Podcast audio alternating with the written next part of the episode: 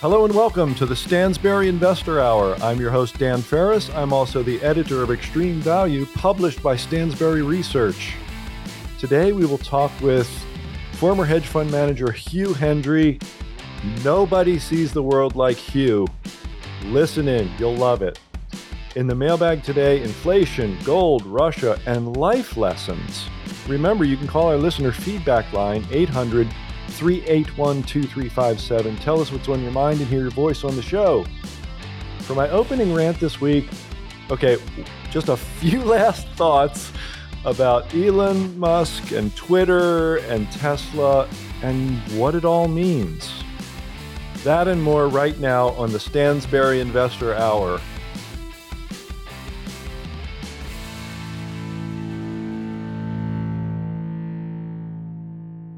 Why do I keep talking about this? Well, it goes back to something that I told you many episodes ago. I've said it once or twice. I feel like at this point in my life and in my career, it's my duty, it's my mission to help investors prepare for, what I believe will be a rather dramatic and painful end to the longest bull market in history. And certainly the most expensive bull market in history. We've never seen valuations like this, not in 2000, not in 2008, certainly, and not in 1929, just not ever. So I feel like it's my job to kind of underscore how extreme things got at the top, and we're still very close to the top, and to help investors get through it. So I'm constantly pointing, not necessarily to specific metrics, although, I cite as many numbers as any financial guy, I guess. But I want to tell the stories, and I want to tell listeners and readers of our newsletters what it feels like. I want to remind you, if you've been through this stuff before, what it felt like, and that's what it feels like right now. So what does it feel like to be at the end of a long bull market? What kinds of things happen? Well, I'll tell you one of the things that happens. People who have really benefited from the bull run, extremely successful people by that definition, they get really super rich and they do things with money they tend to do things with money that are just a little too risky, and they wind up blowing themselves up. And the classic mistake, of course, is to take on leverage. And there are various characters throughout history. We'll talk with one or two of them with Hugh Hendry. But, I'll mention Eike Batista, the Brazilian billionaire who blew up a bunch of commodity-related businesses. There's Aubrey McClendon, the guy who ran Chesapeake Energy. He took on a lot of personal leverage. That's a facet of this too. Eike Batista took on personal leverage, billions of personal debt, and McClendon took on margin loans to buy Chesapeake stock, and that didn't work out well for him at all. And Batista's in prison. McClendon died in a car accident that sure looks like suicide. And, others, there are many others that we could cite. And I'm afraid that Elon Musk has fallen into this. We talked about this before. He took on a $12.5 billion margin loan to assist him in acquiring Twitter. And I'm just afraid that this is, it's sort of another sign of the top, simply put. It's the type of thing you can count on happening. Because it's very hard. Elon Musk is a brilliant guy, but he's just a human being. And I can't imagine what it's like to be the richest man in the world, worth, some $250 billion, according to Bloomberg Billionaires Index. You can't imagine what it feels like. But I'm pretty sure it's kind of an unnatural state of affairs for any human being. So he goes and buys Twitter and takes on $12.5 billion of personal debt, and he levers up the company too. I think Twitter has about $5 billion now. It'll have about $18 billion or $17 or $18 billion after the deal is done. So, you know, there's leverage everywhere in this deal. And, you know, Musk has said, oh, this isn't about making money. It's, you know, I don't care about the economics of the business. It's about free speech. And so it's this very idealistic, highly levered, personally levered bet that is the typical thing that takes one of these guys apart. And I wish him well. I don't wish him ill, but I'm just telling you as an investor, we've seen it before and it never ends well. So there is that. And there's also, like, we just had this horrendous April, worst month of, you know, any month of the year, worst month in the Nasdaq since 2008, to, you know, the financial crisis, the depths of the financial crisis. And I'm afraid that this really, we may be in a bear market here. You'll never hear me, you know, say that we definitely are, because I want to stress, one of the things I want to stress to you in handling this is that you won't know for sure that you're in a sustained downturn until it's maybe half over. If it's a 2.5 year bear market, you know, it'll be a year or a year and a half, something like that, until you go, oh yeah, this is the end. It's where, you know, we're not gonna think that 50 times sales is, or 70 times sales is a normal valuation for a SaaS company, software as a service. These are these software companies that got horrendously overvalued. And we're going to learn, you know, one more time that how these things play out. Like all the garbage got murdered, you know, all the bubbles, the, you know, the ARK Innovation Fund is down almost 70%. And I have to give myself a little pat on the back. I'm sorry. I'm only human too. I wrote about that fund February 11th, 2021 in the Stansbury Digest. It peaked the next day and is down almost 70%. And lots of NASDAQ stocks are down 75% or more. And what's happening now, I believe, is that as this Wall Street saying goes, they're shooting the generals. Netflix, bam. Facebook, bam. You know, and even Amazon is down quite significantly and dropped a lot in one day recently. You know, bam, Apple, a little bit, not so much. And it's when they start shooting the generals that, you know, things could be getting really bad, because see what happens in portfolios is you say you have some really high quality stuff like Apple or Amazon, or, you know, let's just include Facebook and Netflix in that just for the heck of it, even though I think Netflix isn't the high quality everyone thought it was. And so you hold on to those, you believe in those, you say, oh, I'll never sell these. These are my solid stock. And then you have all this speculative stuff. And the speculative stuff falls 20, 30, 40, 50, 60, 70, 80%. You go, ah, and you sell it all out, right? And then what's left are these higher quality names. And you're like, hey, I'm solid here. They're down 20, 30%, but I'm good. And then they start falling and you sell them too, right? It just, it's a pile-on effect, you know, the selling just spirals out of control. And I believe that we may have entered the shooting the generals phase of this, where instead of it just being a washout of all the garbagey stuff, we're entering into a time of, you know, genuinely, this is when bear markets really, really get going, because nothing is safe, right? Nothing is safe. So I think I'm going to leave you there, right?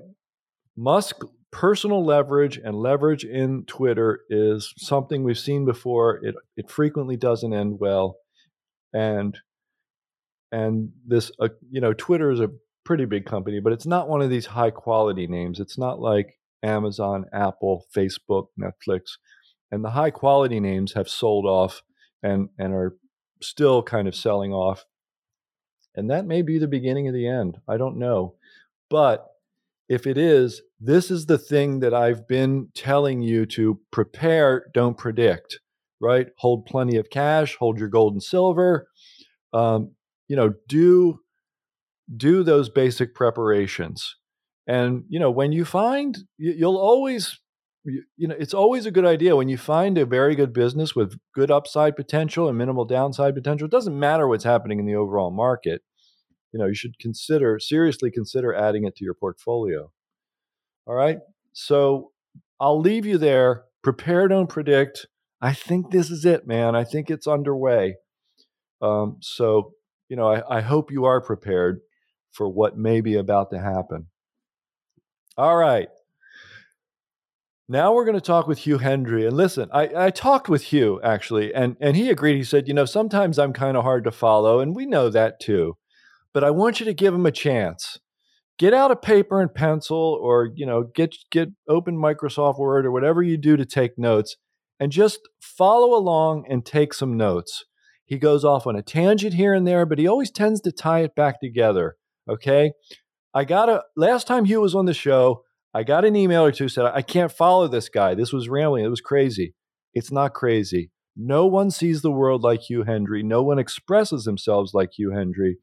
And I'll do my best to help along the way to show you why it's so valuable to listen to a guy like this and to try to interpret his commentary. Okay.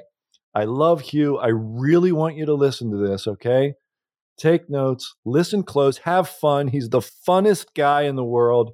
Let's do it. Let's talk with Hugh Hendry right now.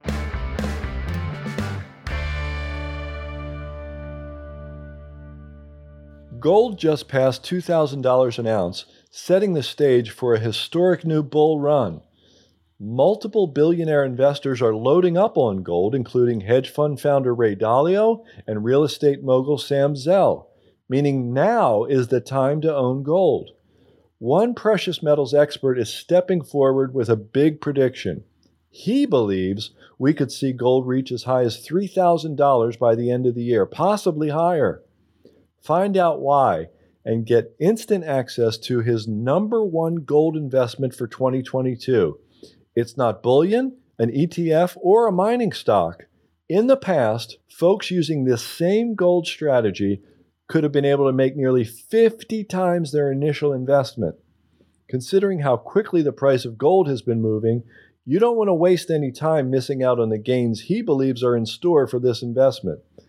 To get a copy of his new free report with all the details, simply go to www.goldmania2022.com. Again, that's www.goldmania2022.com for a free copy of his new report.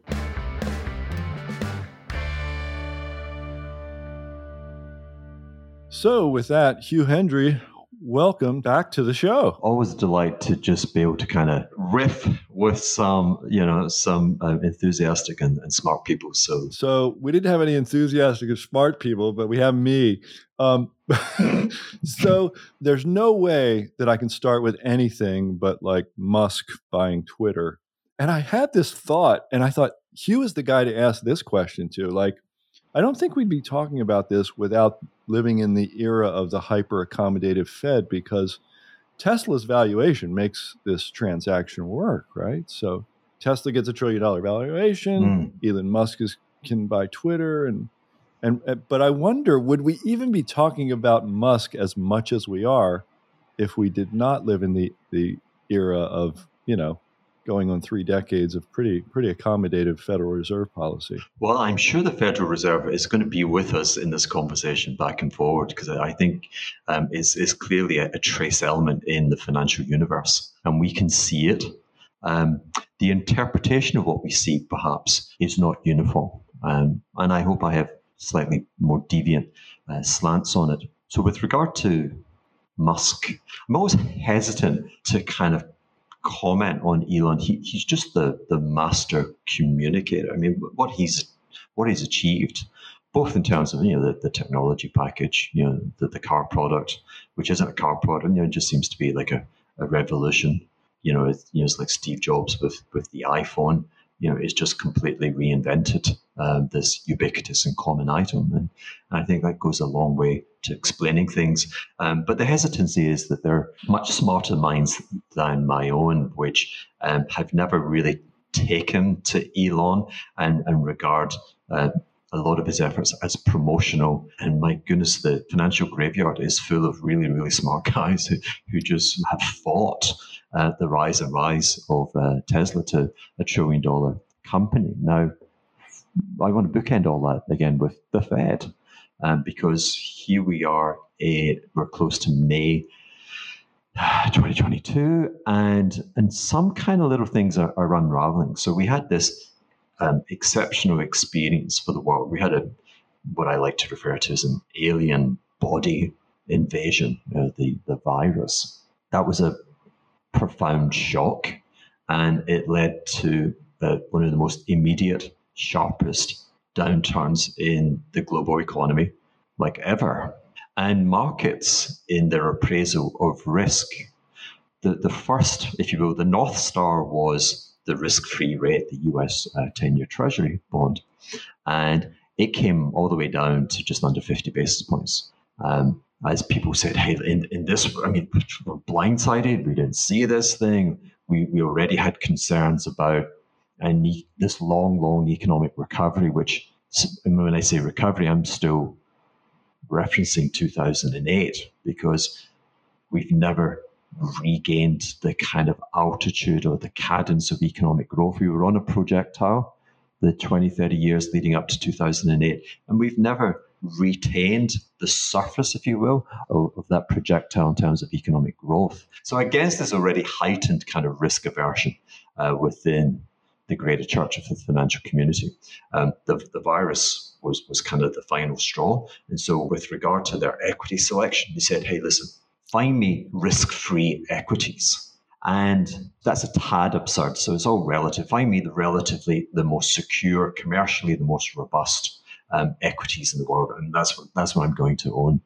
And that's not an impossible task, because against that profound and sudden economic weakness, great, strong businesses revealed themselves, and they revealed themselves in the robustness of their P&L. Like, there were businesses where profits were flat. There were businesses where revenues expanded and profits expanded. And so the great church of financial investors came in and they went, boom, okay, I'm going to own Apple. And Apple, like, tacked on $1 trillion in equity valuation. And it's like, okay, what else? Alphabet, boom, I'm going to take that. Now, what else? Facebook. Boom, I'm going to take that. People staying at home. Netflix, boom, you can see where this is going. Boom, I'm going to take that. Tesla, this is a risk-free, it's not a risk-free operation, but at this point, it's a risk-free narrative. Boom, I'm going to take that. Tesla becomes $1 trillion. So you can see where I'm going with this. This year, we've actually had markets kind of reappraising as more data points have emerged. Netflix is not a risk-free business, as they've coughed up.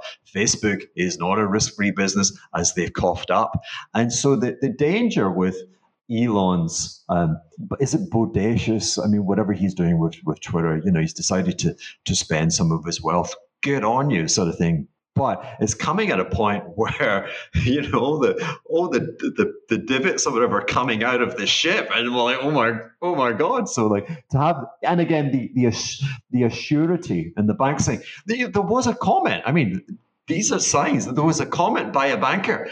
What could possibly go wrong? It's like, oh, I'm copying that. I'm pasting that for posterity. I wish him well. I'm sure nothing will go wrong. But heavens, there was a feast of the vanities, if you will, with regard to Twitter and Tesla. It's like he wants to tank the whole thing. And yeah, we're at the point now where even Apple and Amazon, as you and I speak, have reported. And I mean, I got this feeling of it's over today. I'm like, -1.4 GDP, Netflix, Apple, Amazon. Jim Cramer wants to be long ETH. I mean, it's just all going to hell, right? This is the moment. This is the risk off moment. We thought it was the first, couple of months of the year, but maybe that was like, that was the overture. That wasn't the opera. The opera has begun.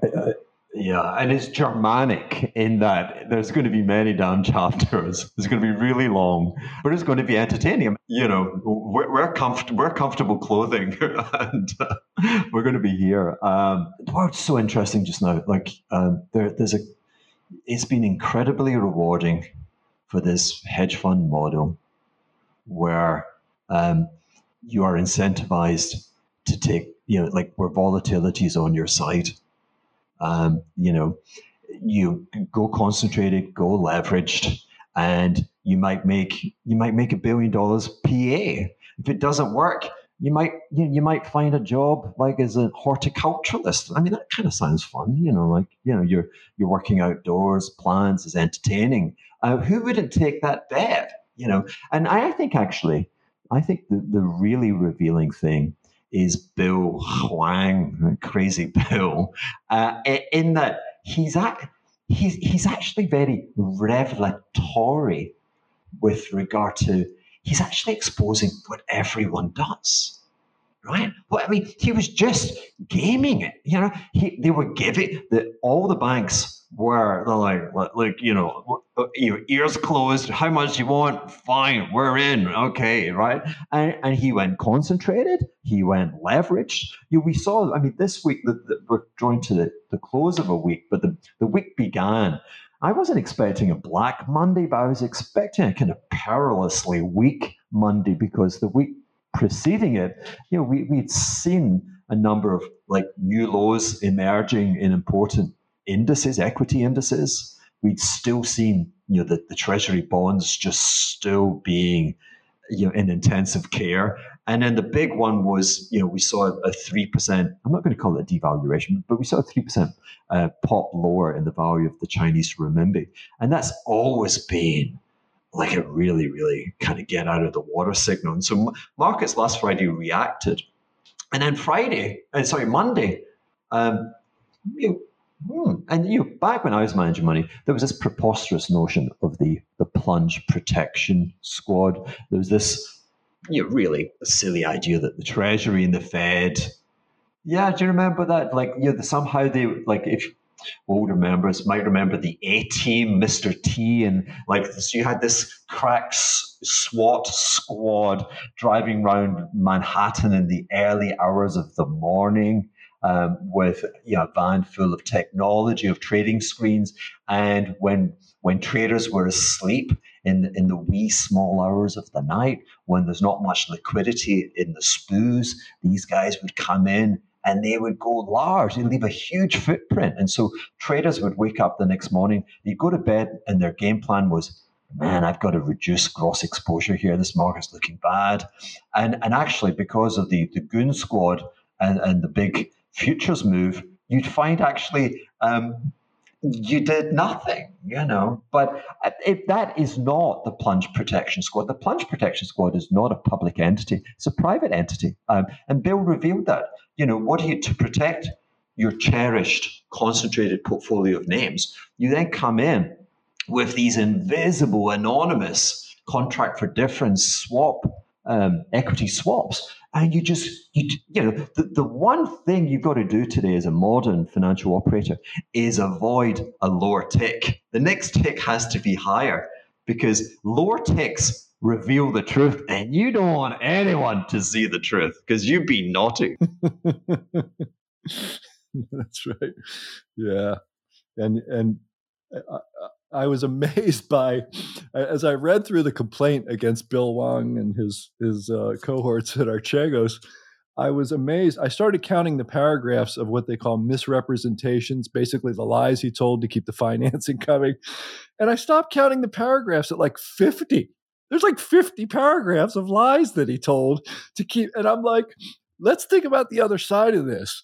Did you not know you were being lied to? I mean, come on. It's ridiculous. You got to make your quarter. You got to get to the end of the quarter and, you got to get your bonus. And of course, whatever you say, Bill, you got it, buddy.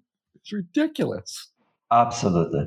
It's I've got three kids. And when they're, when they're in that puberty stage and they're kind of the wires are still fusing together, they all go through that lie test, and they always, they all get it wrong, right? They all the default is to lie. Hey, who did this? Not me. And they're the worst liars. You're like, I'm going to ask this again. Because the consequences for not just this, but for lying on this are really severe, more severe than just coughing up. I'm like, no, it wasn't me. Oh, Jesus. I mean, we were talking before, of course, and I said, as soon as I found out, and Hwang feeds into this, as soon as I found out that, you know, Musk was taking out a $12.5 billion margin loan to finance Twitter, and, you know, now that Hwang has come to light, I'm like, getting, you know, I got whiffs of Eike Batista. I got a whiff of Aubrey McClendon, you know, the guy from Chesapeake who he was indicted and looks like he killed himself the next day, but I guess we'll never know. And I wonder about, and then I found out, I didn't know that Bill Hwang was Cathie Wood's mentor and that these people knew each other and they're part of like a financial prayer group or something. And I just thought, yeah, right. He seeded ARK, right? And I don't know, man. I Elon seems like a different sort of guy. He really does. He doesn't look like Aubrey McClendon or Eike Batista or you know, Batista bribed the governor of Rio. He doesn't. Yeah. Well, they're all different. Yeah. They're all different. I mean, you know. You know, they're really, I mean, you know, Cathie and Bill have got that kind of weird religious thing, you know. Yeah. Eike like girlfriends and sunbathing. Elon doesn't like commercials. You know, he sold the houses. You know, he kind of, he's more in it for the stimulation. I mean, they're all different. But yeah, play with leverage at your peril.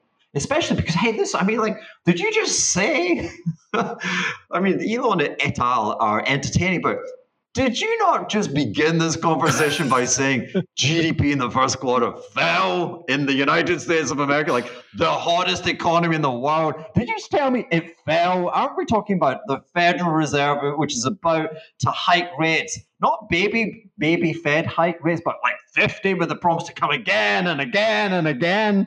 Yeah. Oh yeah, they're flexing. They're 50. Damn right. Maybe 75 at one point. Yeah. Just the I mean, and the economy. The big drag was inventory. Yeah, I mean, and this is the big fear. This is the big fear. You know, like again We did something that's never happened before. We don't have a data set. The data set is new. It's just emerging. You know, we closed down global industrial activity, not just industrial. We closed down commercial operations globally for the best part of 18 months, and indeed in the second largest economy in the world, it continues, China. And then when we reopened the biggest client market, the U.S., we reopened the smaller, you know, the U.S. is a service sector economy. And when we sent those, not we, but when the government sent those checks to the population to spend, you couldn't go and spend it on services because by and large, they were still closed. You know, service consumption is still like by quite a major factor below where it was in the year before COVID. So like 2019, I think we're trending like maybe 15, 20% below the absolute level. So you put this ton of money, you can only spend it in this kind of very narrow faucet, if you will.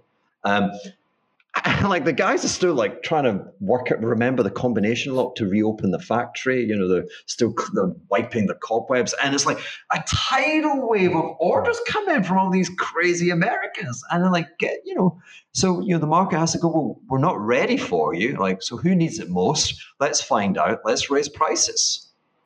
And then the Fed goes, whoa! Well, the Fed for the longest time is sensible, and it says, well, you know, we need more data on this. But the politicians, of course, have got no time. You've got the American elections, the midterm elections are fast approaching, and so the governing class are like, what do you mean you? What do you mean? You know, like, you know, you're appointed to take actions. You know, get your finger out. You know, start doing something. So here we are in a world where there is a rational presumption that channels got massively overstocked. We now have, again, data point where the economy contracted because the inventory levels are like beyond absurd levels. But now the Fed finds itself tied into a rate hike cycle. There are some who think that what we have now is, you know, an indication in the futures market and a lot of Fed talk, but that what will materialize is something much less aggressive by the time we even just get to the end of the year, maybe even the end of the second quarter. Yeah. I'd be in that camp. However, I worry about the damage done, okay, because I fear the Fed is a repeat offender. So I'm going to keep coming back to this notion that the global economy is in a depression. The depression of the 1930s kind of gets exaggerated because we didn't have high-definition cameras and everything's a bit brown and pasty. And, of course, we had the coincidence of this the profound right. meteorological events and the over-farming in the Western in the Midwestern states, which, you know, the Dust Bowl. Right? And so it really – but by and large, the 1930s statistically kind of look like the last 10, 12 years. People have got jobs, but they're not great jobs. And then there's this kind of coterie of people who are doing like absurdly well. And we just never keep finding the gear. Why don't we find the gear? Because the damn Feds keep getting in. The Feds and the market, you know, so, you know, the 2009, the Feds like, oh, you know, hey, look, you know, we just can't risk the Great Depression too. So we're going to do quantitative easing. And so, then you have this profoundly poor academic and financial market response, which is panic and to say this is Weimar. Now, kind of, I can absolve part of that because it was new data, but you know that then gave a green light to. I think you've got lots of buddies in mining and stuff. That gave a green light to anyone in the extractive industries because all the seers were saying, "Hey, look, you know." We want to own things in limited supply because the fiat currency is going to be infinitely expanded, and that's the arbitrage opportunity. And between 9, 10, 11, and of course at the same time you had China hosing in commodities as well. So you had a massive capex boom in the extractive industries on top of what had happened 04, 05, 06, 07. But the returns were catastrophic because we got to 2013 and the Fed then kind of went, Bernanke went, I think, you know, George Bush on the aircraft carrier, hey, job done, you know. I think it's time to take the punch bowl away. We started doing quantitative tightening. And then the capital markets took their lead from the Fed. They pushed 10-year rates well above 3 when adult unemployment was still 7.5. We had a massive instant tightening of credit. And all of that extractive industry investment just you got marked down to like 40 cents on the dollar. It was a waste of time. And all of the people responsible for it, yeah, obliterated, wiped out. You know, they've all been replaced. And then on top of that, we've introduced, you know, the save the planet and the nihilism of like Extinction Rebellion, no hydrocarbons. It's not like I can get it. No hydrocarbons maybe in 50, 60 years, but no hydrocarbons tomorrow. I mean, what are you people smoking? It's just it's stupid. It's you know, you're doing damage to real people. So let's do paradox. I want to say that owing to the Fed and its unsuccessful reading of the tea leaves, I want to say that the high prices we're seeing out of extractive industries, from copper to oil, to you name it, to iron ore. I think it's actually a function of the malevolent shadow of the Federal Reserve just closing them down. You know, we were well on track. I think 2018, we were well on track to the U.S. becoming the largest energy producer globally in the world. It was being fun. You know, a lot of the shale et al. Were being funded by credit. And then the Fed went into it, the last kind of modest, short, abbreviated hiking cycle, and it led to all that high yield credit being wiped out. And so here we are now, and there's a to take on the Russian offensive, we need the U.S. to be the undisputed global champion in energy. The oil price has more than tripled from an exaggerated low. And yet the executives are going, I'm not, you know, like, because the capital providers, you know, the debt providers are on the phone every day, like, Hank, I promise you, if you spend a dime expanding this business, you're out of here. You're out of Texas. I'm going to find you, my boys. We're going to drag you out. And it's like, hey, I get it. I'm paying dividends. I'm doing share buybacks. That's the malevolence of the Federal Reserve. What we're talking about here is this is it's almost like a self-imposed discipline, you know, in the extractive industries, oil and gas, mining, where, you know, their DNA says, get a dollar of capital, dig a damn big hole in the ground, and, you know, let the cards fall where they may. But they're not. There's that devil may care attitude seems to be gone, and they have, if you will, learned. What they've learned is not especially healthy for the long-term prosperity of us all. But what I want to know is, you know, when do they unlearn? What do we have to get? $150 oil? Do we need, like, you know, $10 copper or some crazy thing like that? Like, where the hell is this going? And in the meantime, no matter what you think of, you know, CPI inflation, transitory, not whatever, it certainly feels that way to everybody buying stuff. You know, how does it end? Well, it's very Orwellian. Yeah. You know, when you say they learned. Like, you know, the goon squad have taken them to pieces. They said, okay, so raise your hand if you think that in the extractive industries, when we get a dollar, we dig a hole. And like the old guy's like, hey, over here. Like, okay, boom, executed. Boom, boom, boom, boom, boom. Okay, I'm going to ask that question again. And the younger guys are going, share buybacks. Good answer, you know. But where does it end? Yeah, but where does it end? It's ending. It ends with the preposterous notion of Russia invading Ukraine.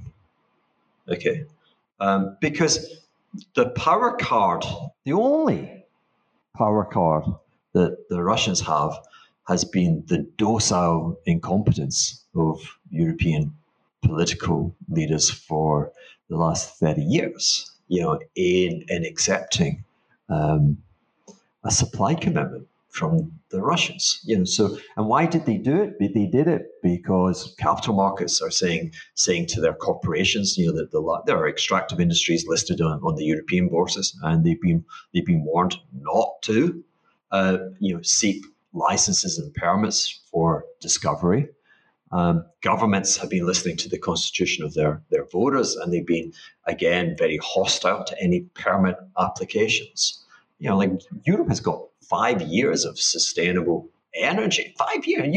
European state is now failing. You fail as a state when you fail to provide an independent and robust energy supply.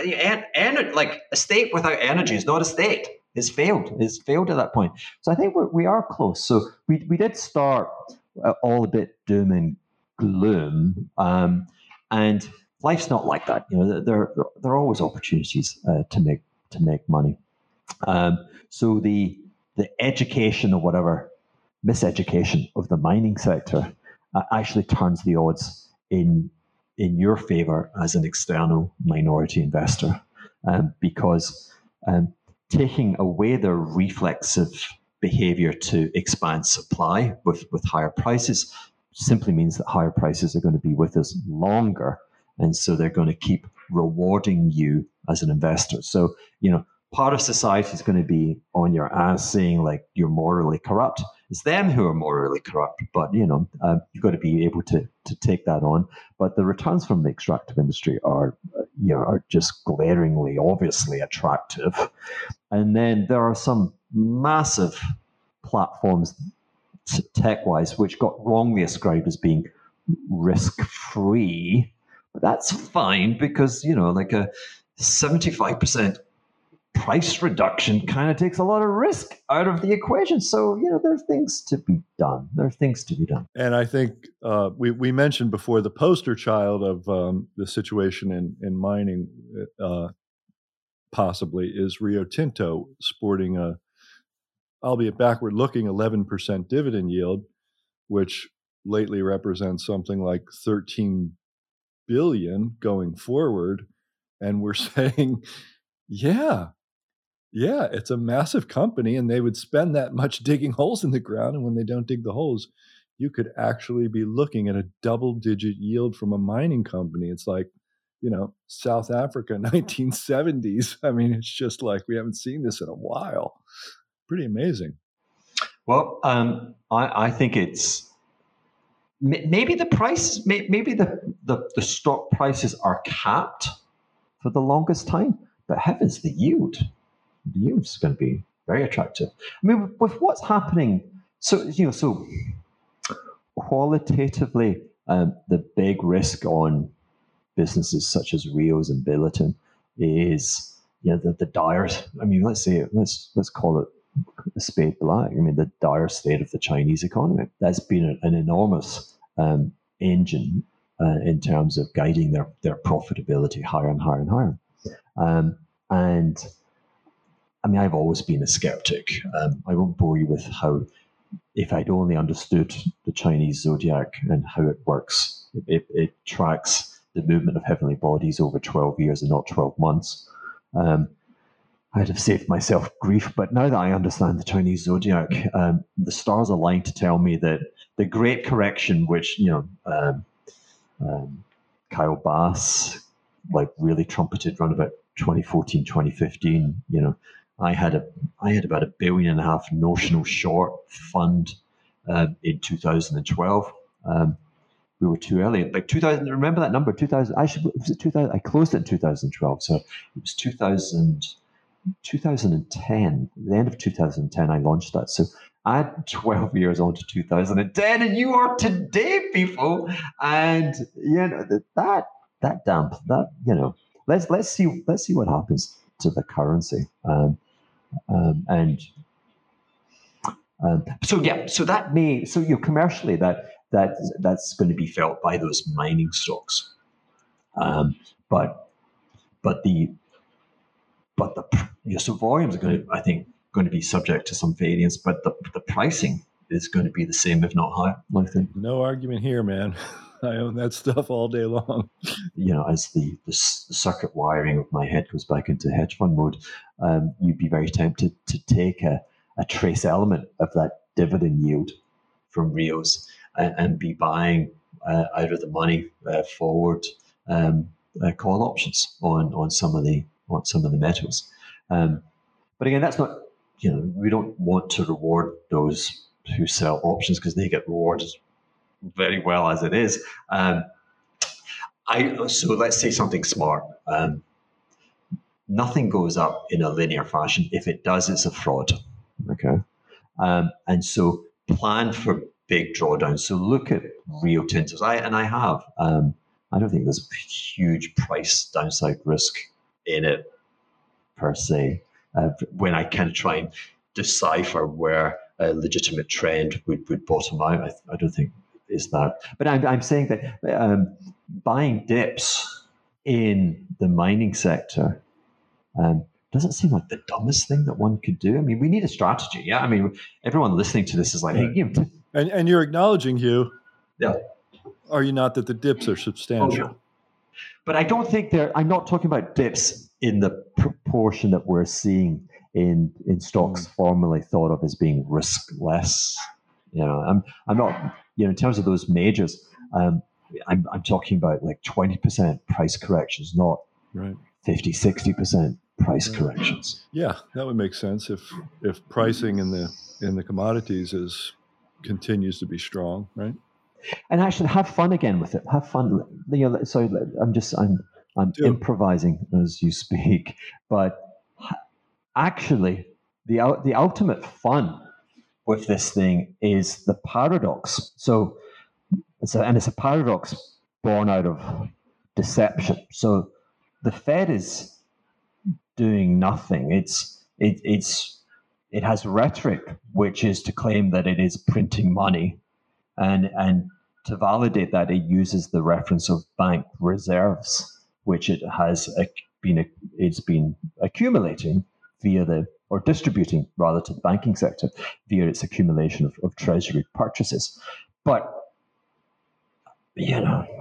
we're beginning to learn that that's nonsense. You can't try going to a bar tonight and ordering a beer and trying to pay for it with bank reserves, right?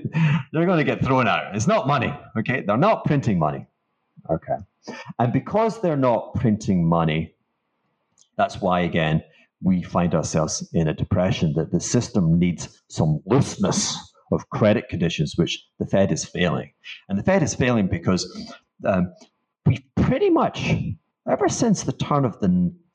In my podcast this week, I try and reflect on this, but ever since the turn of the 20th century, so the great, when America was China, 1900 to 1930, we had this technological revolution in terms of, being the step forward in telegrams and the telephone, where you could have correspondent banking across the states, and it led to government money being replaced by checks. Like people use checks to buy things.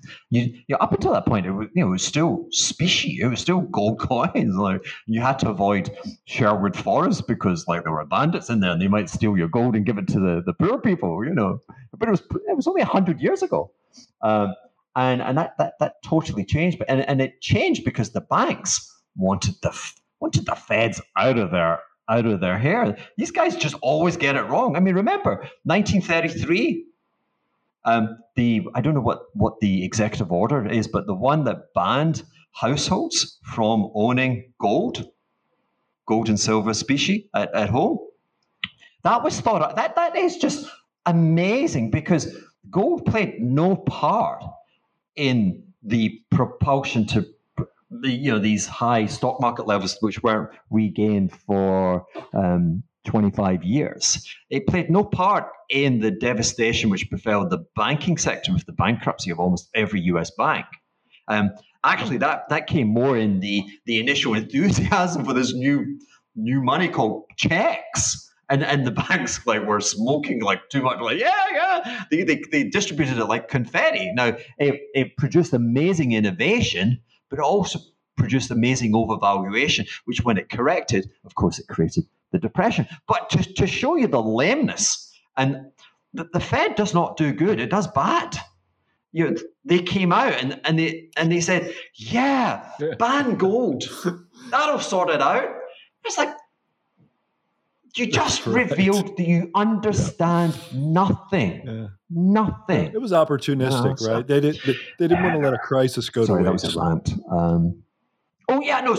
So forgive me. So let's be opportunistic. So actually, forgive me, we should edit all that out because cut to the chase.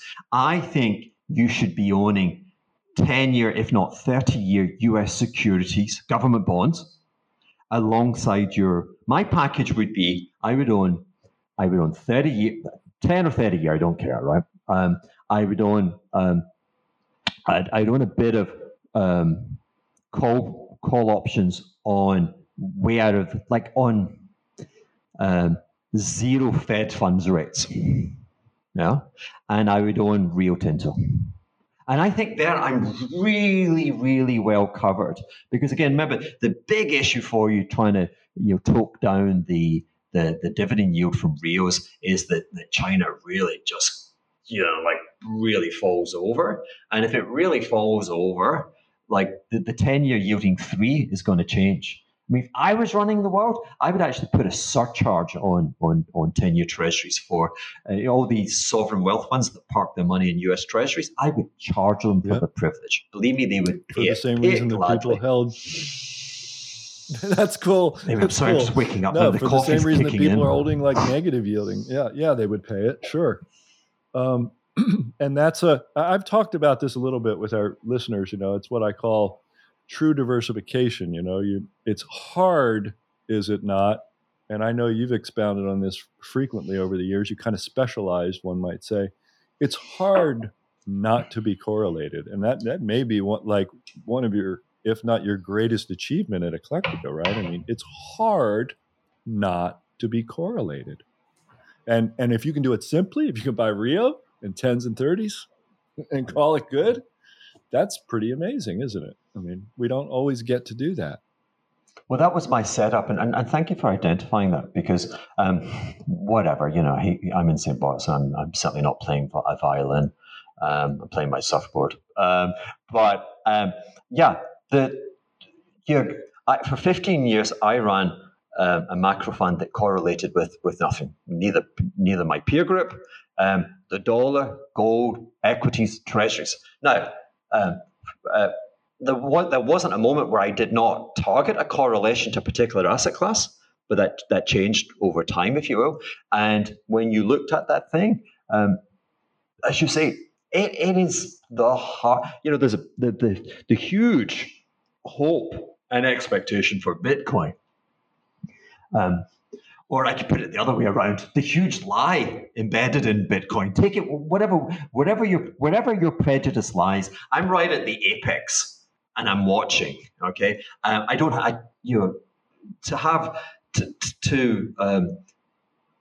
to try and eliminate correlations, you've got to eliminate prejudice. Okay, so I'm at the apex, but for Bitcoin to grow into the bull market that the many believe it's going to continue to enjoy, it has to resolve the correlation issue.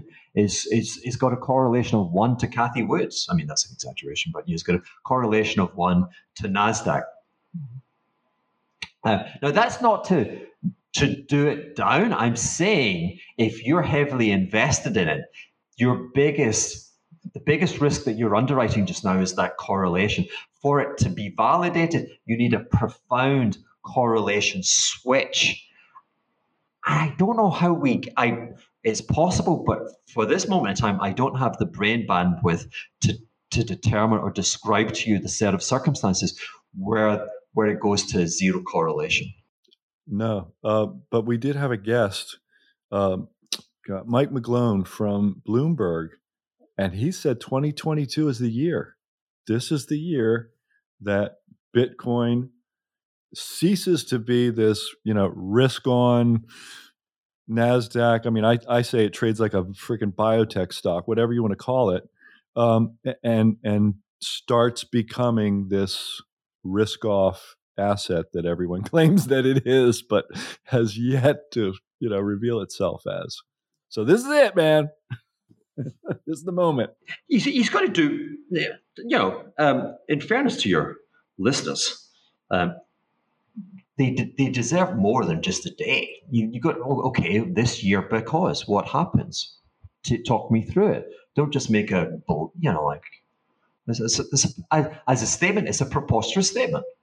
Come into my hedge fund office and that's all you got. Okay, pal, time to leave, So I'm trying to, let's if you got your calculator, because there's too many zeros. So 200,000 metric tons of gold seems to be the median guesstimate of how much gold has ever been mined. Yeah, 200,000. And there are 32,000, 32,000 ounces in a metric ton. Okay, so that is 6.4 to the power 9. I've no idea what that means. I think that means I've no idea what that means. And then multiply it by, let's use $2,000 because it's just a round figure for the price of an ounce of gold. Okay, and that takes us to 1.28 to the power 13. That takes us to essentially the value of all the gold mined in the world at $2,000 is $13 trillion. And the Bitcoin argument is that as it grows into itself, that Bitcoin, and indeed it is, it's displacing gold, and therefore if no one seeks the sanctuary of gold anymore and they seek it for Bitcoin, then Bitcoin has to be a $13 trillion asset. So the checking account introduced by the U.S. banking sector with correspondence banking at the turn of the 20th century effectively took governments out of money. And 100 years later, with the technology of the World Wide Web, we're recreating the checking correspondence network via the blockchain. And the ultimate goal for that is to take the banking sector out of money. And that's interesting. Imagine taking the banking sector out of money. That's when it gets right. So jazzy. It's maybe worth holding a little Bitcoin as an option on all this, right? You don't even have to hold much of it if that's the potential. Indeed, you're right. When you're talking about something that might make 15, 20 times, I mean, that itself is telling you that you should have you should bet the house on it. You should have something in it. You know, so for me, in this environment. So again, let's extend that notional portfolio. We've got treasuries. We're buying a bit of end of the world fat tail, like the Fed goes negative on rates. Why not? We're not going to spend much, 15 basis points. What did you say? The dividend yield was 13.5 from Rio's? 11% equates to something like $13 billion. 11%. Yeah. Oh, forgive me. Okay, so about 11%. Hey, let me call it 10%. Yeah, exactly. We'll take some of that, and we'll, whatever we have in Billiton, I would have maybe 20% of my Billiton holding in Bitcoin, and I'd still have a bit in gold because technically, breaking 2,000 just feels like you go 3,000 very quickly. Why not? It's a kind of circular hedge, making your portfolio more robust. And then you got to have some uranium. Come on. We've all got mining friends. We understand mining. You got to have a bit of uranium as well. And you know what? Boom. And then you're on the beach at St. Bart's. And you're good. Well, Hugh, we've been actually talking for quite a while. And I'm really glad that we could do it. I have a final question that I ask all my guests, regardless of topic, and you can go anywhere with the answer that you'd like, but it's the same question, same final question for every guest, no matter what. And that is, if I said you must leave our listener with a single thought today, what would it be? I think I've done that. I don't think I can exceed the notion that. Yeah, I think the thought bubble is we're on the verge of taking banks out of money. Okay, we're in depressions. The financial media are banned. It would seem, we discovered during COVID that there were things that you could say in printed media and things that you could not say. We weren't aware of that before, and therefore I want to say that you do not see the word depression in financial publications. Okay, it's as if it's been banned. Now, depressions, thankfully, are very few and far between. Les Miserables, the kind of, I was going to call it opera. That's a musical. The Victor Hugo opera was talking about the first incidence of depression around about 1830 to 1850, and it's a general condition. It's a general malaise, general economic malaise felt by the ordinary Joe. And for the first time, it wasn't a function of the corrupt kleptocracy, the king invading Russia or what have you. It was a mysterious force unknown to civilization at that point, which is to say it was the banking sector reining in credit. Okay, we had the second around about 1870 to 1900. We had the third 1930 to kind of into the Second World War, and now we've got the fourth. We've got the fourth, from 2008 until like an unknown date, and we've always been. Capitalism is with us. Market-based capitalism is with us, has endured because there has been a financial innovation which has resolved the money question, money being too tight. And so the thought bubble is, here we are in this fourth major period that I call the Depression, fourth in 200 years, and perhaps we will exit it, which is to say we will regain previously higher levels of GDP growth with the advent of a new monetary order, which removes, so having removed sovereigns and governments from the money process, I mean, that's called the Eurodollar system. Eurodollar is a private banking system. It has no governments. This is why the Fed is blind. The next step now, because the banks have made such a hash of the Eurodollar system, that the banks need to be replaced, and they need to be replaced by, you know, I don't need bozos in my French bank. You know, I don't have to sign 1,673 pages of documents. I've got a blockchain. I get my fingerprint, boom, and money gets transferred, and commerce operates. It's another ledger system. So, I mean, hey, that's the best thought you could be left with, people. Let's take banking out of money. Awesome. Come on, you know, let's enjoy the weekend. I look forward to it. I'm happy to participate in it. Listen, thanks, Hugh, man. I really appreciate you doing this with us. I have to say that I am interested in hearing what you say about these things almost more than any other guest. I mean, you're a true maverick. And thanks for coming on and talking with us. Well, that's very kind of you. Thank you.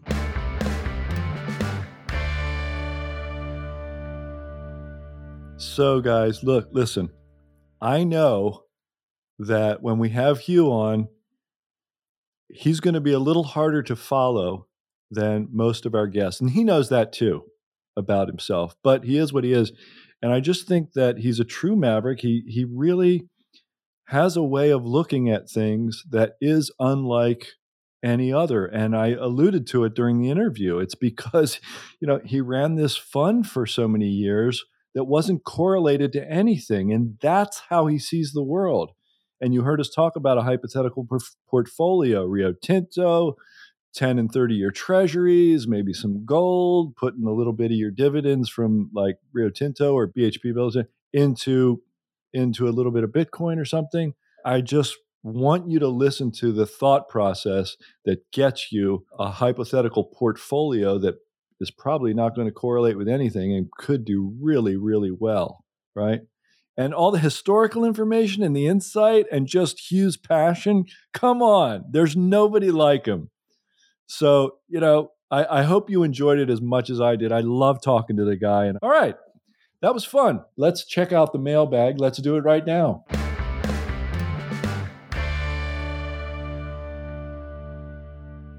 Last year, when most investors were watching their stocks plummet, one Wall Street legend had an unfair advantage that was identifying winning stocks with massive upside, like Riot Blockchain before it shot up 10,090% in less than 12 months, Digital Turbine before it shot up 789% in 8 months, Overstock.com before it shot up 1,050% in 4 months and more.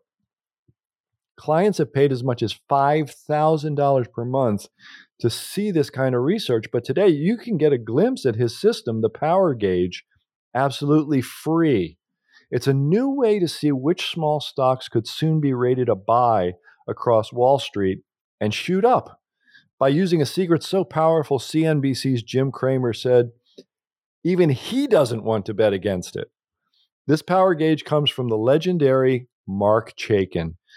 Mark is the creator of one of Wall Street's most popular indicators, a system that appears on every Bloomberg terminal in the world, and it's used by banks, hedge funds, and every major brokerage site. He spent 50 years on Wall Street, survived and thrived in 9 bear markets. 9! Built 3 new indices for the Nasdaq, where he once rang the opening bell. But today, Mark has turned his back on Wall Street and wants to show you how this unfair advantage works. Right now, you can get a free in-depth look at how his Power Gauge system works, a way to type in any of 4,000 different ticker symbols and see exactly where the stock is most likely to go next and in any type of market. Simply go to www.trypowergauge.com for your free look. Again, that's www.trypowergauge.com.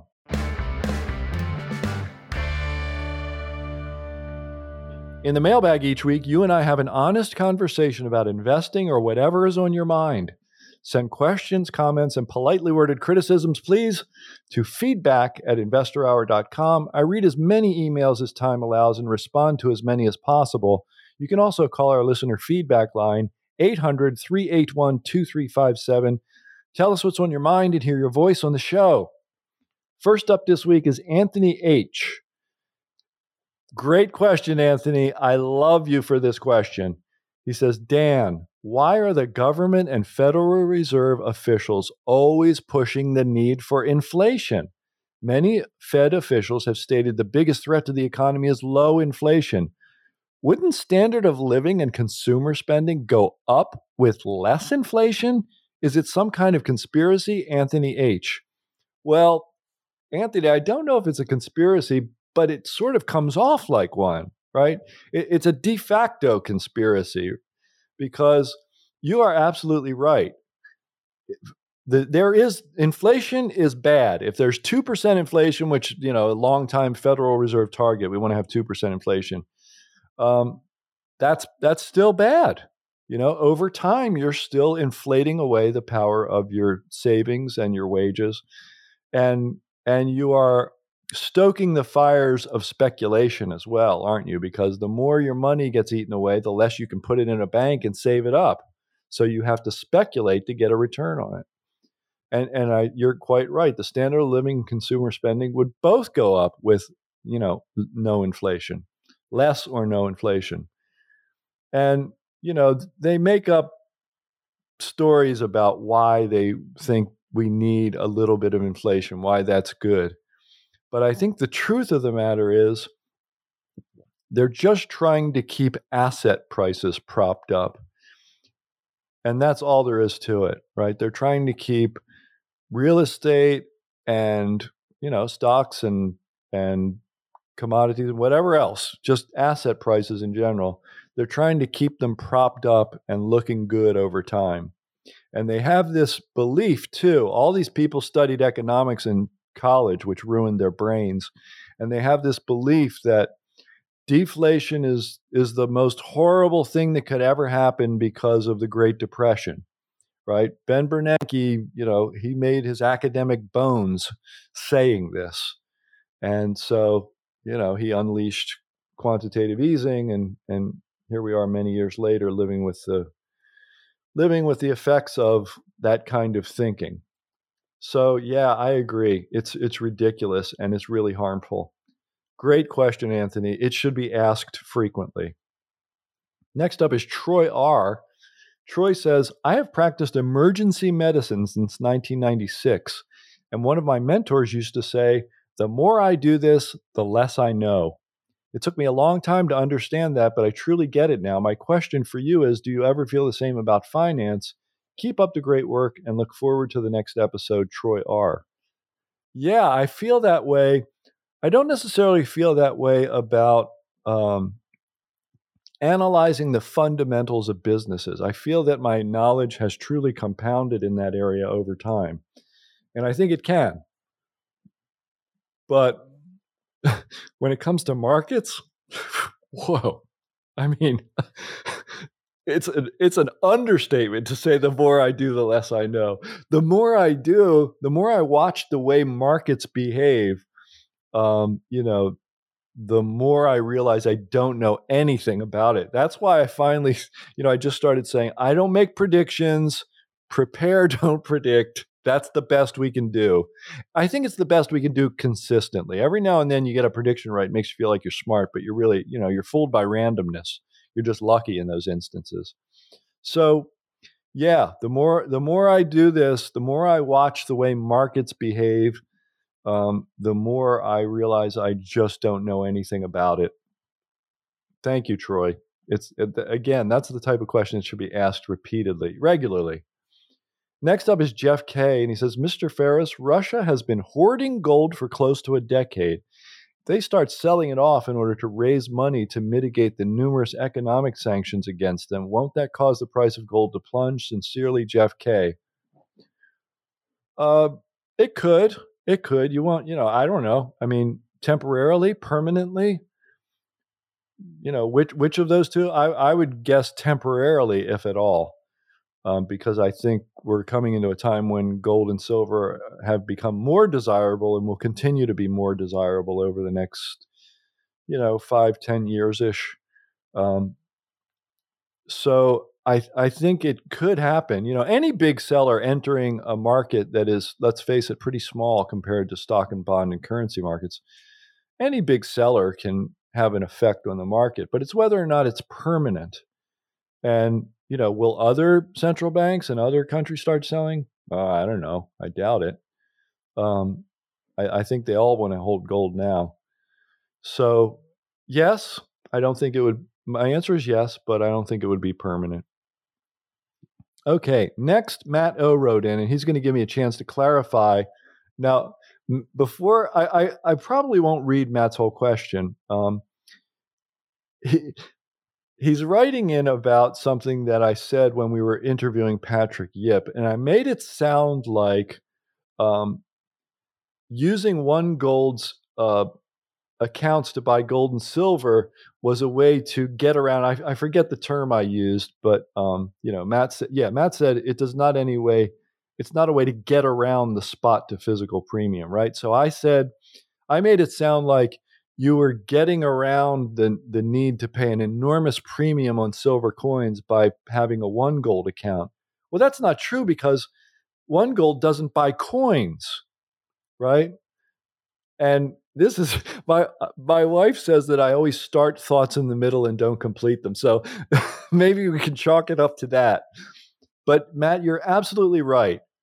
Having a OneGold account does not mean you can buy coins at no premium. The coins are still at an enormous premium, silver coins.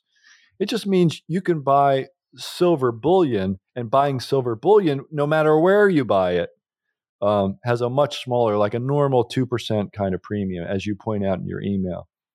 So I just want everybody to know that I didn't mean to suggest that, you know, the folks at Apmex who also run OneGold have some secret way of getting around the enormous premium on silver coins, or that buying, you know, silver bullion was some secret way to get around. No, not at all. You're absolutely right, Matt. Not at all, right? Silver coins have huge premiums right now.